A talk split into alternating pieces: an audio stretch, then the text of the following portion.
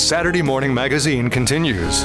Thanks for staying with us. It is the time for hurricane preparedness and what's being done down on the farm. We find out more as State Agriculture Commissioner Steve Troxler speaks with Mike Davis.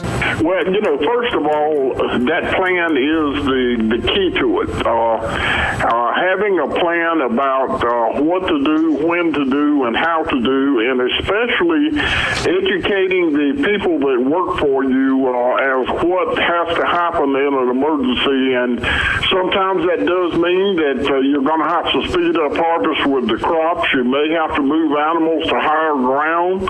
Uh, but make sure backup generators are ready to go and there's plenty of fuel for them. Uh, and think ahead about uh, feeding those animals. Uh, it, uh, you know, getting some extra feed uh, ahead of time is certainly helpful. We've had many, many instances where roads are flooded or washed out, and the you know feed trucks can't get in. So that's one of the main things. And and, trying to keep drainage ditches open so the water will give off uh, get off more quickly, and and certainly moving. Uh, high value equipment to the highest ground possible from the air. I have seen, I don't know how many submerged uh, high dollar tractors and combines, and sometimes there's not ground high enough to move it to. But if it's possible, move that equipment to uh, higher ground. And as well, there's some administrative things that need to be done in the office as well, aren't there? Well, there are you know, making sure that you can put your hands on uh, documents that you know you're going to need. Uh, insurance policies is one that comes to mind very quickly, but you know, uh, emergency documents know where they are and uh, and be able to put your hands on them in a hurry. And certainly having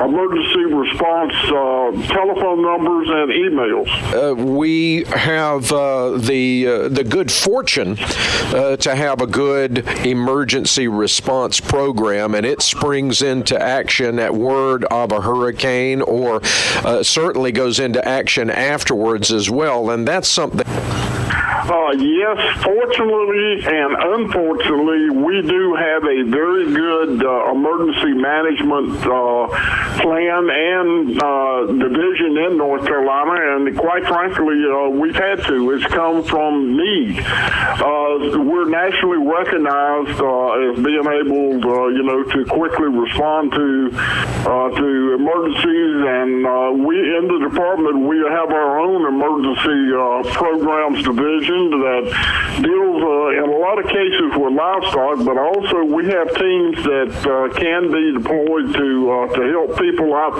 You know, I've seen things uh, over the years, so many things, uh, things like uh, fences torn down and needing help getting fences up and getting cattle in, or maybe it's just a, a corner blown off a chicken house or a hog house that could be tarped, or even topping, you know, tarping a grain bin to save the remaining grain. So uh, we're there to help. Uh, we train to help, and uh, certainly if if things start to happen, then uh, we will be right there ready to go.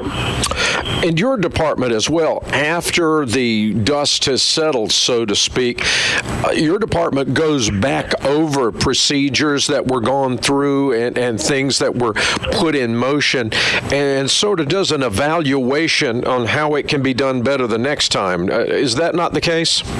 That is true. Uh, no two emergencies are exactly the same and call for different types of responses. So we uh, we draw from the experience uh, when we have an emergency to prepare for the next one. And uh, uh, they say that uh, in war, everything the plans are great till the first shot's fired, and it, it's the same way with emergency preparedness. You you get prepared, you have your plans, but then once uh, once the storm hits, things change, and it, you know you've got to be able to react and change. So we do uh, plan 360 days a year for emergencies. With North Carolina Ag Commissioner Steve Troxler, I'm Mike Davis. You're listening to Saturday Morning Magazine.